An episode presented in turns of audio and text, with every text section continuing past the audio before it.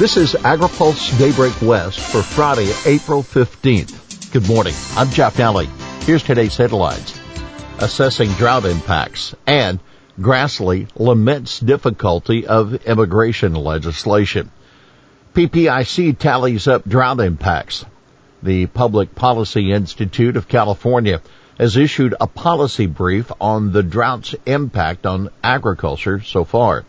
The Sacramento Valley had the majority of the state's 400,000 acres of total fallowed land last year. The Russian River Basin saw large impacts as well, with revenues dropping about a quarter, adding up to $148 million. Excessive heat also led to approximately 8% increase in crop water demands. Increased groundwater pumping led to subsidence through at a lower rate than the previous drought. The extra pumping raised energy bills by $184 million. Taylor Farms fire, a total loss. The Salinas Fire Department lifted evacuation orders yesterday afternoon after a fire destroyed a production facility in the Central Coast city. Fire officials had been concerned an ammonia tank could ignite and issued a shelter in place order for 35,000 people in South Salinas. The fire began at a welding project facility. Fire crews later reported the water pressure was too low to put out the fire. While about a thousand workers are employed at the facility, it had been closed for the season with few workers on site. Taylor Farms plans to shift operation among its facilities throughout North America to maintain its supply chain. Mexican border delays still worry U.S. ag. The U.S. ag sector depends on the ability to ship products between Mexico and Texas, and Governor Greg Abbott's increased border inspection demands are drawing sharp concerns from American farm groups. Jaime Castaneda, Executive Vice President of the National Milk Producers Federation of the U.S. Dairy Export Council, says the totally unnecessary increased inspections aren't impacting U.S. dairy exports, but they could provoke retaliation from the Mexican government, and that, he stressed, would hurt us. Meanwhile, the added inspections that are ca- causing hours of delays for northbound traffic they're hurting U.S. poultry exports, according to the U.S. Poultry and Egg Export Council.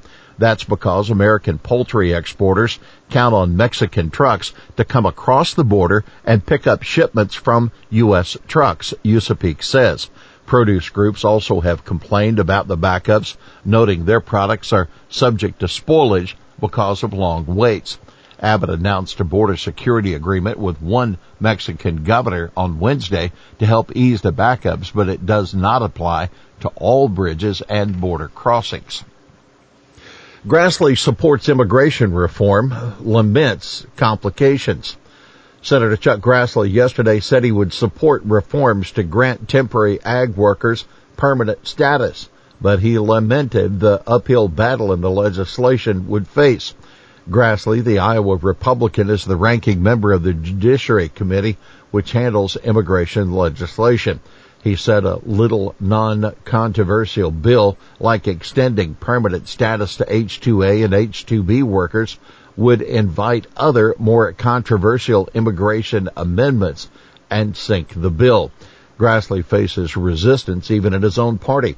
A spokesman for Senator John Boozman, the Arkansas Republican, who is the top Republican on the Senate Ag Committee, said he could not support any immigration legislation or until our borders are secure, he said. Take note, Senators Mike Crapo, the Idaho Republican, and Michael Bennet, the uh, Colorado Democrat, have been engaged in negotiations for an immigration bill in the Senate. The House last year passed its own bill, the Farm Workforce Modernization Act, but the Senate has yet to take it up. Grassley said while he's not uh, part of those negotiations, he said he would be, quote, glad to help that process along. Feenstra sees potential for congressional rewrite of Clean Water Act. Iowa Republican Representative Randy Feenstra said on this week's edition of AgriPulse Newsmakers that the best way to solve the thorny issue around the definition of waters of the U.S is to have Congress get involved. He said, quote, you have EPA dictating back and forth. Depends on who's in the administration. You know, it's Congress' role to act and set policy, and I think that's what has to happen. He continued. To me, Congress needs to legislate and keep agencies like the EPA out of it. You can listen to Feenstra's full interview on AgriPulse Newsmakers. It'll be live on our website later today. Livestock methane emissions down slightly in 2020, EPA says. Methane emissions from beef cattle dropped slightly in 2020, the Environmental Protection Agency says in its latest greenhouse gas emissions report. It found that total U.S. greenhouse gases were driven down 9% in 2020, that largely due to the impacts of the COVID-19 pandemic on travel and economic activity. From 2019 to 2020, methane emissions from the enteric fermentation, which came mostly from belching, decreased by half of a percent, largely driven by the decrease in cattle populations, EPA said. Beef cattle went from 126.5 million metric tons of carbon dioxide equivalent to 125.3 million metric tons. Uh, dairy cattle emissions went up from 43.3 million metric tons to 43.6.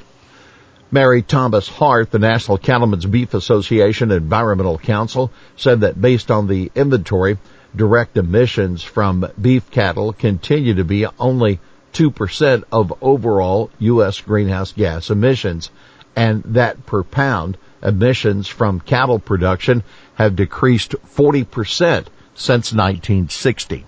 American Farm Bureau Federation economist Shelby Myers said the data shows that overall emissions from U.S. livestock continue to be less than 3% of overall U.S. greenhouse gas emissions. In addition, she noted that methane emissions in 2020 represent less than 11% of all greenhouse gases in the U.S., whereas carbon dioxide emissions are 79% of U.S. greenhouse gases. Fertilizer manufacturer CF Industries warns of delays in nitrogen shipments. CF Industries is warning that shipments of nitrogen fertilizer will be delayed because of railroad mandated shipping reductions imposed by Union Pacific. Union Pacific told the fertilizer manufacturer April 8 it would have to reduce its shipments by nearly 20% and that non-compliance will be the result of an embargo on its facilities by the railroad, CF said in a news release yesterday. As a result, the company said, quote, it may not have available shipping capacity to take new rail orders involving Union Pacific rail lines to meet late season demand for fertilizer. The railroad said it was taking a series of actions to address congestion, including partnering with customers to begin a, metered approach in the coming days, according to spokesperson Kristen South, speaking to AgriPulse. The approach allows us to continue serving all customers while simultaneously working through a backlog of cars restoring our ability to process volume, an approach we successfully applied last year with West Coast internet intermodal traffic, South said. Well, that's Daybreak West for this Friday, April 15th. For the latest news out of Washington, D.C., visit agripulse.com. For AgriPulse Daybreak West, I'm Jeff Nalley.